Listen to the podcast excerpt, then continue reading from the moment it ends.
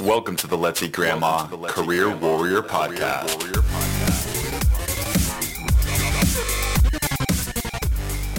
And welcome to the Let's Eat Grandma Career Warrior Podcast, where our goal is not only to help you land your dream job, but to help you live your best life. Today, we're going to talk about why your personal narratives in your job hunt matters.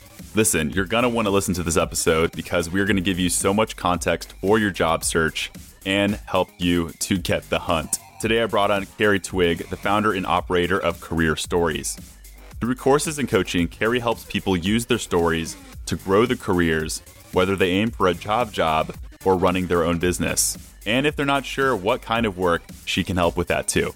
Kerri has been helping people find and share their stories with confidence for nearly 20 years, seven in the career management sector.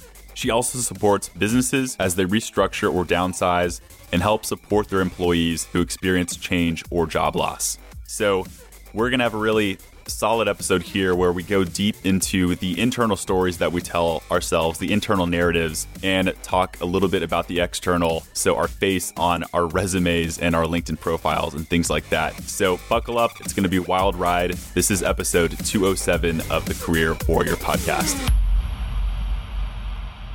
Kerri, welcome to the show. Woohoo! Glad to be here. I am so glad you're here too. And I have just been following you on LinkedIn and just so cool to see all the work that you put out here and, and good to have you finally on the show. I want to get one thing straight for our listeners so we know what they're talking about when we say the word narratives. But how do you define the word narratives in this context? So, when I think about a career narrative, I think about really two slices of it. So, the narrative that you tell yourself and the narrative that you tell other people. I think very often in job search, people get really focused on what they're going to tell other people. But if you're telling yourself a story inside your head that's not great, I think that that affects your career and job search even more so than what you're sharing out there. So, two sides of it. Absolutely. So, like the internal stories are, I keep saying stories, but narratives are the inner dialogue that we're telling ourselves, and the external is how we portray ourselves to the world, so to speak. Exactly. Yeah.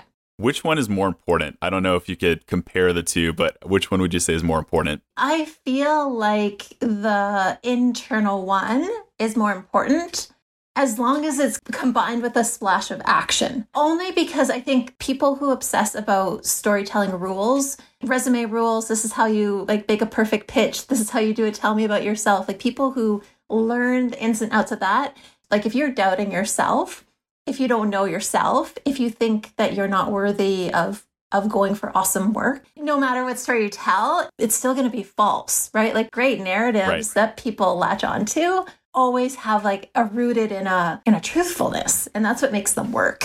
And you can't teach that, really.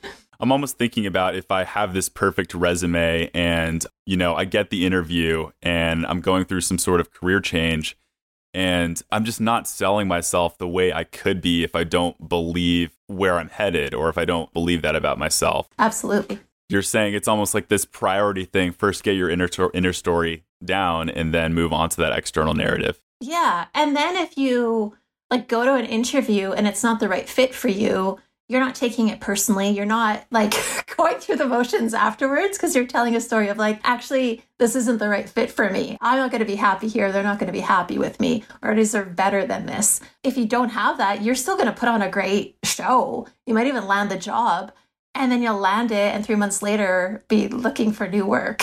so I don't know how it helps you, right? Can you give it an example of internal narrative or some things that we might be telling ourselves when we are in that stage of development? Yeah. So most often, I think what people will tell themselves is a story of like, I suck.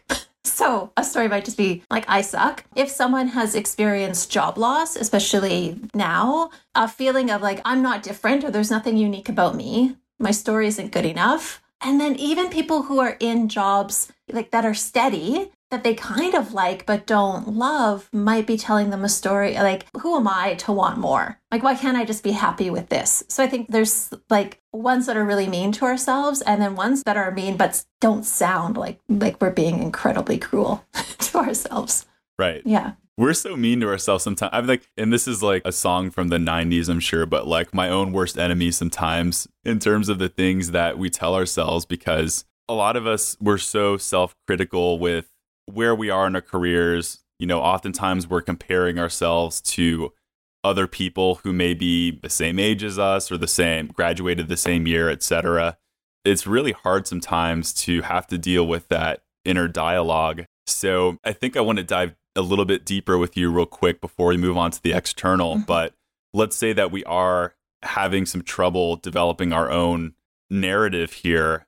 How would you recommend on tackling that to make sure that it's a it's healthy, but b it's aligned for the job that I want to get? I think, and it's not for everyone. I think the easiest way to get there is through meditation. So the only like when I look at the science of how can you change negative thinking to yourself is being a one is being aware that you're doing it. So it might be mm-hmm. tracking it, right? It might feel like I feel like dirt today and I don't know why. It yeah. might be like writing down just like, hey, every time you're talking to yourself, what are you saying? And just becoming aware, you might go, oh, I didn't know I was saying to myself, like, you're a loser. like, yeah. 30 times today, right? And so I think one is that awareness. The other one is can you start to say kind things to yourself? So there's metta practices. So did you know any like do you do any meditation at all? I do every morning. I did right before this podcast. Okay, podcast. beautiful. And do you ever do a metta meditation? I don't even know what that is. No, what is that? Okay, like not like meta, like M E T A, but metta, M E T T A, which is specific kind of meditation just for loving kindness. And so the way that it does, like, and traditionally, it's you think about, and if you can't think of self love first for yourself, you imagine someone that you can easily send love to. So it could be, you know, a partner or a child or your parent or someone you love. And you imagine them and you say words to them, right? So, like, may you be filled with loving kindness. May you be well, right? So you send these words out and then you take it away from that person and then you start to bring it closer to you and are like, okay, I'm just going to say it to me, right? May I be filled with loving kindness. May I be well. May I be healthy and at ease, right? And repeating that to yourself. And it might be for like five minutes. So that's a way of getting in tune with that positive feeling of love that sometimes we can love other people quickly and then tuning it back on ourselves. Another simple one is like put on headphones and a great piece of music that like makes your heart sing. Pay attention to your breath. And every time you inhale, just say to yourself, I love myself. And then feelings of like, this is stupid, not like this, just like exhale that out yeah. and then bring it back. Like, I love myself. And it can sound a little corny. I did it. That's kind of how I started meditation. And what I noticed that when I said positive things to myself every day, the way I started to move in the world changed. So, ah, so your behavior followed yeah. those thoughts that you are now managing a little bit better. Yeah. So like when people would ask me to do things that I didn't love to do that were really that that the old me would have been like, well, you should because you have to prove yourself, so you need to take this thing on. Instead, I was like, well, no, I love myself, so I'm not going to add this thing onto my plate that I don't need. So it can change the what you say no to, and I think from that place, then it's easier to start thinking about the next narrative. That makes so much sense. And thanks for bringing that to light. I've been a huge fan of meditation for years. It's something that's calmed a lot of my own stresses and fears in my own life, and it's helped me to really get a handle on my own narrative. So I'm glad you brought that up. It's probably the first time in many episodes that we've talked about meditation. So I think that's great. So you really think for listeners listening to this who've never tried meditation before or possibly journaling practices that this is something that everyone should do for their own job search. Another really easy one is like if you just want to be aware of to stop the thoughts is you can just like even close your eyes right now and just go what does my life sound like? And pay attention to the sounds that are happening. And if there are sounds then it's not judging them not getting annoyed. It's just like oh I hear my dog walking hear Kerri talking. And if there is no sound, you can just label it rest. So you could just go, oh, I'm going to focus on like on the rest and just be curious. And even that for like a minute can snap you out of like a negative thought loop, right? What does my life sound like right now? No judgment. Absolutely. That's meditation, right? That's all it is. It's like, and I tell myself, it's funny when you realize the thoughts you are telling yourself because oftentimes you've been in your own head your entire life. So you don't really know or hear these things. But when you just stop for one minute and realize that you have been telling yourself things like, I don't think I can get this job, or this interview, I'm going to suck, or ah, I hate doing this you start to realize how often you actually do end up having this inner dialogue with yourself. So that's a really good point. And may I ask, so I feel also like the first narrative you're talking about can pertain to career change as a whole or your, how do I put it? Why am I going from being a teacher to a software engineer? So people who may feel maybe a sense of imposter syndrome or maybe a sense of like not being sure whether they're they should be taking that next job. How would you recommend that people get clear in that path? So on that path, the thing I always recommend, and you've probably heard me, and like if you follow me, you've heard me say it, then it's asking yourself, like, what am I proud of doing in my career? And well, no, not even that. That's the wrong question. Like, when was I happiest at work? When was a day that I felt super alive and really proud of what I did? Ask yourself that. And then I do it with index cards. So I'll say write down the exact moment, like be really specific about the moment. Do that for seven days. And then after seven days, look at the stories you wrote out and ask yourself what skill or strength did I use in each of these stories. So you'll have seven cards just listed with a bunch of different skills and then look for the common skill. So if you see like cooperation and communication and helping people through the muck come up in almost every story, then that's really, really the career narrative that you need to tell yourself. Like, no matter if I, sorry, what was your example before? Like moving from what to what? It was teacher to software developer. Yeah. So, no matter where I am in my career, whether I'm teaching or whether I'm developing software, the thing I'm really great at is this, this, and this. And you can't really have imposter syndrome because with that because it's based in truth, like it's based in what you've already done, right? So, yeah, you've done it as a teacher, but you can absolutely bring that anywhere. Yeah. yeah. You're hurting people by not. I agree. And it's funny. We had a podcast episode, I think it was maybe 20, 20 ago, where our guest, Maya Grossman, talked about how the soft skills really are the these skills of the 21st century rather than those hard skills because industries are changing so rapidly anyway that the ones that truly matter are the ones that you carry yourself, you know, those inner strengths. So I don't know whether it may be creative thinking, problem solving, things like that are really what matter because you can learn the hard skill. Like if you if you really have the drive for it, you can learn how to code. Maybe not some people, but if you really actually maybe if you really do have the drive, you can absolutely do it. So I once had a job as a receptionist at a radio station, and it was part time. And I heard that the station manager, director, didn't like the weekend morning host, but I knew he really liked me. And he was because I would calm people before they went on air. And so I heard he didn't like her, and I wrote him a little email. I was like, hey, Vic, I heard that you're not loving the person who has this gig. Do you think I'd be good on the weekend morning show? And he was like, let's talk. And we talked, and he said, yeah, I think you have like you love people, you can talk, you ask good questions, but you need to learn how to use a soundboard. And so he put me in training where at nights I would run the soundboard at a radio station for sports games. And I know nothing about sports. I would say, like, announce the weather, sometimes traffic things. But I learned that. I didn't go to, I don't know, radio school. And then I was I was hosting for a while and then realized I didn't really actually like it. I first of all, dream job for me because people have always told me to work at a radio station, but that's a separate thing. But you learn the soundboard, and that's what matters. And that was, if that's the missing piece to you getting the job, then why the heck not? And I think that's amazing. So, Kerri, let me ask you about resumes. And this is my segue here to external narrative. Yeah. Let's roll with the teacher to software engineer example because I get these people for our resume service, and it is, they come in with this anxiety and this stress asking themselves how the heck am i supposed to show that i am qual like i know i can do it. I feel like i'm qualified i've been going through this coding school. I feel like i can code some really amazing games whatever. But they feel like when it comes to writing a resume it's a very stressful process.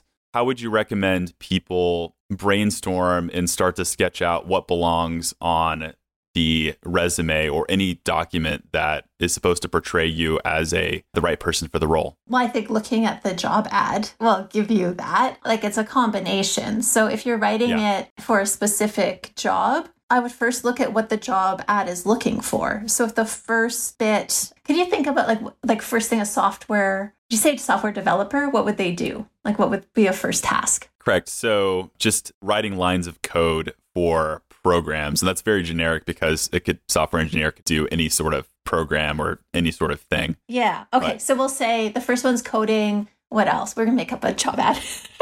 Oh, nice. I like it. And this is where I am going to fail at coming up with a good description. So you can say, you know, partnering. Are you looking for a sample? I feel like a software engineer maybe cover it with other engineers. Correct. The collaboration piece is usually a part of it. Yeah. I'm thinking of maybe more upper level, Mhm. but I've seen this sometimes. It's using like agile or Ah, yeah. scrum or just different methodologies that have to do with the way Beautiful. that you work. Okay. So we'll say that the first four lines of the job ad are that you have to do coding, that you have to partner with other tech people, you have to collaborate with other engineers, and you have to lead the Scrum meetings in an agile environment. Hmm. So if you're writing the resume, and this is like the t- super tailored version, is you would first go, okay, as a teacher, when did I code something? And if you haven't, like if you haven't coded something, well, you shouldn't be applying for this job, but you probably did it as like as a student, but you want to first tell them about something that you coded.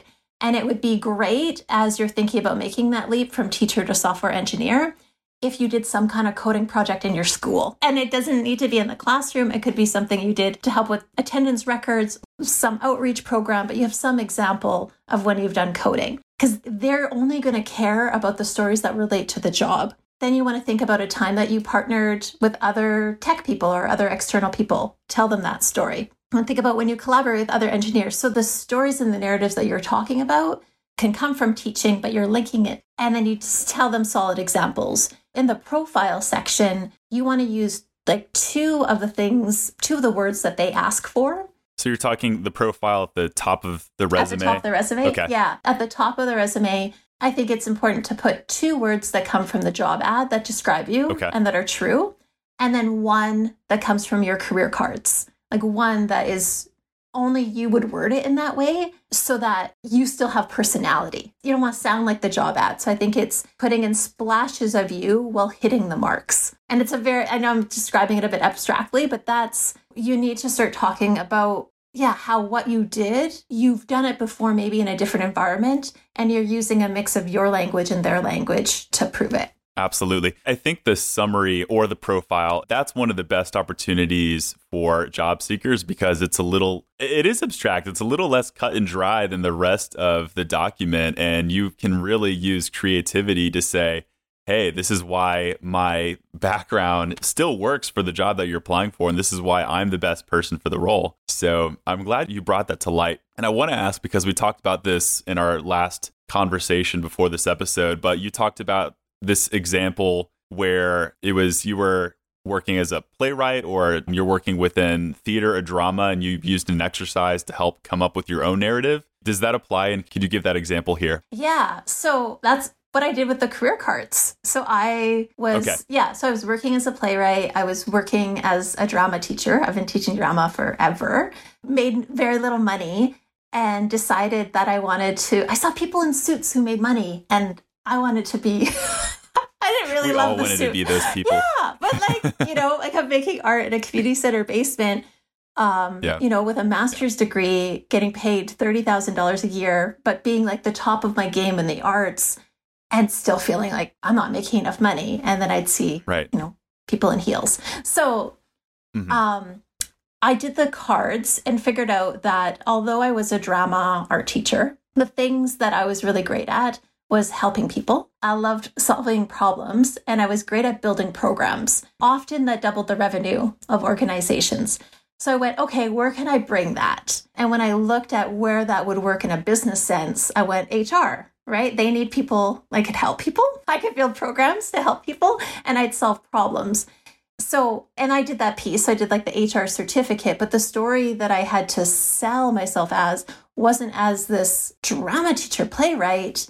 I had to tell the story of this professional who built programs who could meet people where they're at, could take people who didn't know something and teach them something. So I didn't have to switch my skills, but I had to switch the words that I used. So I couldn't say students and I couldn't say participants because the job ad said clients. I couldn't. So when they talked about, I think in the job ad was something about processes. So I had to think, okay, when did you improve a process? And I was like, oh, Process. oh, yeah. Yeah. So I talked about including it the way that we had changed how we registered people for classes. So I had to look for examples that felt like a bit of a stretch and then put it into the language of HR and then believe Okay. it myself, right? like believe that I could do it. How long did this whole exercise take you altogether? Oh, like years and months. Like, so I didn't have a map or a guide and I did a certificate. So it doesn't, I don't know if that's a fair question. Fair enough. Yeah. But Yeah. So, like, from knowing what my skills are to figuring out HR and taking a class, I took HR classes while I worked full time for about a year and a half, but I landed a job after a year in HR as a HR consultant at a firm. great. Some people need to hear that it is going to take as long as it takes for them to land that next job. It may be within a week, it could be within a year, it could be several years. Of course, you're finding ways to support yourself financially throughout all of this, but you know, I once spoke to someone who and I've said this example a million times. I'm sorry if you've heard it as a listener, but applied to a thousand jobs within the span of a year. It was a full time job on top of his other job that he was working Yeah. and it took him a year to land that dream job. Nonetheless, it was a huge career change and it was his dream job and was a springboard for everything that he's doing now today. So, Yeah. patience, my friends. Yeah.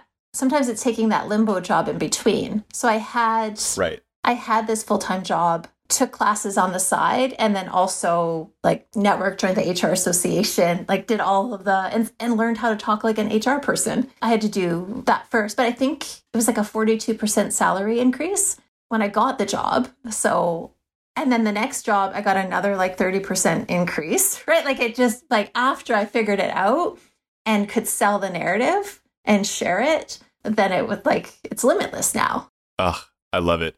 Harry, you were awesome. And this whole first segment has hopefully opened up many eyes here from this podcast, helping to develop the narrative for job seekers. I want to bounce on over to the second segment. And whether this is going to end up being its own separate episode, I don't know. But I think this is a very important part of it. One of the things that we talked about in our last conversation was the right way to apply for jobs.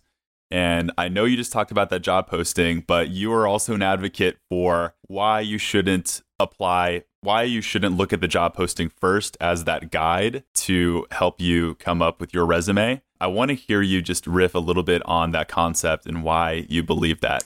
Yeah. So in the example I give before, I was assuming the person knew what they wanted. So they had done all the pre-work and they they already knew that they wanted to be that person. The issue with starting with the job ad is that whatever the job ad has, if you use the words in there to brand yourself, if the job's not real, and we all know that like not all job ads are real, sometimes they're posted to you know, make the competition think you're expanding, but they're not. So you're Right. putting your whole career brand on what someone else That's messed says. up, by the way. Yeah. That's so dirty. It's so dirty. I've heard of like HR people internally, they're saying we want a raise. And so they're like, okay, they put a job ad out and ask people to say what they would expect to make salary wise. And then they take all those applications. There's no real job. And then they show their staff, hey, if we were to replace you, these people are expecting this much. We are at market value, like dirty things. So, but if you're basing your, ba- your whole brand on a fake ad, I know. right?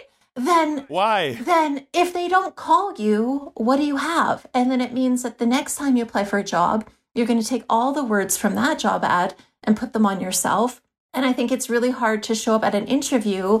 Even if you apply for three or five jobs, you're like a, I call it a career chameleon. Like you change who you are based on what they're asking. And if it's not real or if you don't get it, you have nothing at the end of it. Whereas if you start with, hey, I know what I'm awesome at, and I know the kinds of places that I want to work, and then research and use those words and then be specific, you're at least going to have a grounding, right? And you had a great story about this. Yeah. Yeah. I mean, this is a good friend of mine, but this is just an example because I've worked with several people like this. And I'm sure many people come to resume services also with the same mentality. But the problem is when this person came up to me, said, Here's the job posting. This looks like a great job for me, even though I've never done it before, but I feel like I would be a really good job. And this person almost became married to this job ad because it just seemed like such an exciting opportunity. There was a lot of research done for that company. Oh, this is like my dream company. There is, you know, everything positive about this company culture is everything that I am. And I ended up, you know, spending hours coming up with this person of this resume that was this perfect match for this job. And the sad news is when we were in the final stage of completing it, which I was pretty dang fast. I mean, this was like a quick turnaround time. But when we were in the final stages, bad news, the job posting was taken down. Ouch. Yeah. Within such a short time, because sometimes these job postings are in and out, you just don't know when it's going to be taken down. Time and time again, people really, I think, chase those job postings and try to make themselves a perfect fit for something. And it's like almost is chasing your shadows, is that an example of that? Or chasing a shadow or chasing something that should not be the source of what you are going for. Yeah. And I think it's hard to recover. Like, I think if you have that kind of experience, you go like, oh, it didn't work. I'll just stay where mm. I am right? like and then that's that narrative again of like, de- well, who was I, who was I to think I could go for this this great big opportunity, right? I'm not ready. Exactly. I, yeah, it's not as bad as I thought it was here. Yeah. So the antidote, which you alluded to, but I just want to get it clear for listeners, is what exactly instead of looking at the job posting as your guide, what are you using? How are you starting to come up with that solid resume? Yeah. So your foundation, I call it a career brand, like a career branding statement, foundation, your root story. I think it comes from those cards so that you have those skills so that you know that no matter what the the super skills that you have come there and then it's a combination of knowing your values of knowing i think the three important things to know in terms of a job is like what your status is so what like whether you need to be the leader or not the leader, or if you like to work beside people, knowing your status, knowing how much money you want to make, how important money is to you, whether it is or not. And if it is, don't feel bad. And if it isn't, don't feel bad. like just be honest about it. And then also knowing like how you want how you want to be managed. And I think if you know these are my super skills, this is the kind of status I want to have in a role, and then going and exploring where there's a match and what words they're using and then that's what you bring when you start sharing with other people. So it's a combo of here are the words that are true to me. These are the words that other people are using. I can't just use my own. My own. Like I might think, I might think in the muck is really cute. Uh, but if I apply for a job and they're saying solves deep problems, and I say, I help people through the muck, I don't sound like we speak the same language. So you you start to merge those, but always remembering what you're great at as you're going into those. Absolutely. Well, Kerri Twigg, you've been a marvelous guest. And I like to switch up my adjectives here. And I think marvelous is one that describes you well. So there we go. That's the first time I've used that word on this podcast. Anyway, so I want to hear this is my favorite question to leave off with our listeners here. But if you can tattoo one encouraging message for every career warrior applying for a job right now, what would that message be? They're going to love you. They're going to love you. Yeah. What if, you know, for every job, opportunity, person that you met, instead of thinking you're inadequate, you just went, well, they're like, they're going to love you. They're going to love you. That's what my dad would say oh. before any like interview. So it's what I think to myself before I do anything. It's just like, yeah, well, they're going to love you. just. That's awesome. You can just drop your shoulders a little bit, right? They're going to love you. That is awesome. Thank you so much for bringing that to light. You were marvelous, as I said. So I want to hear First of all, let's have you talk about this book here. It's The Career Stories Method, correct? Yes. Okay. When did this release? January 26th. Congratulations, very recent. The Career Stories Method is and this is exactly why this is like a very relevant episode. It's about our narrative, correct? So, what can listeners get from this book exactly? What are they going to learn? Well, you learn 11 steps on how to figure out your narrative. So, it starts with that career cards exercise, goes through like your values, what you're thinking, what you're good at, how to love yourself. Um, so, all of the self narrative stuff, and then how to take that to create a resume, LinkedIn interview content plan, web page, like whatever it is. So it's a yeah, how to find your own your own awesome and then how you're going to share that with other people. That's great. I feel like sometimes listeners, and I recommend people to, like, if an episode really resonates with them, to go back and listen to the same episode or go back and rewind a certain part to get it in. But I know some people need to visualize and, and see things, you know, typed out and described in detail. And I think that's where this book can really come in handy here because heaven knows if I was going through a career change and I needed to change my inner dialogue and how I portrayed myself to the world, this is something that I would be looking into as well. So, so glad you wrote that book. Thank you. Yeah, me too. That's awesome. How can people also stay in touch with you? So I have a website, careerstories.com. I also hang out on LinkedIn and Instagram. So I like to you know, share stories with other people. So I'm also hanging out there too. Awesome. Yeah. Well, Kerri, thanks so much for joining us on our episode here. You were awesome, and I hope to stay in touch with you in the future. Yes, for sure. Cool. Thank you. Perfect. Take care. And listeners, this concludes episode 207 of the Career Warrior podcast. So glad we got to do that one. Kerri is just this awesome person in the career space who I've been following for quite some time. So it was an honor to have her come on the show. And I just was really glad that we can tackle both the internal piece, the things that we tell ourselves, and the maybe call them superficials, but the external piece about how we portray ourselves on the resume. And this can even apply to your LinkedIn profile. I, as always, will make sure to link the things that we talked about in the description of this podcast episode. So, whether you're listening on Spotify or Apple, we make sure to include the links so that way you have easy access whenever you are done jogging or driving. Listeners, thank you so much for tuning into the Career Warrior Podcast. I will see you next Monday. Career Warrior Podcast. And for more on your job search, please make sure to check out Let's Eat Grandma's website at let'seatgrandma.com forward slash CWP. That's where you can find her blog, attend job seeker events, and learn more about her awesome resume services. Let me just say, I'm happy you're subscribed on Apple or Spotify but you are missing out if you haven't seen the additional resources on our website. Once again, that's let'seatgrandma.com forward slash CWP. And please don't forget to leave a review. The support from my fellow warriors is what will help me get noticed and what will help the algorithm so other job seekers can discover us too. I promise I read all the reviews and you will just make my day. That's all. I'll see you next episode this Monday morning.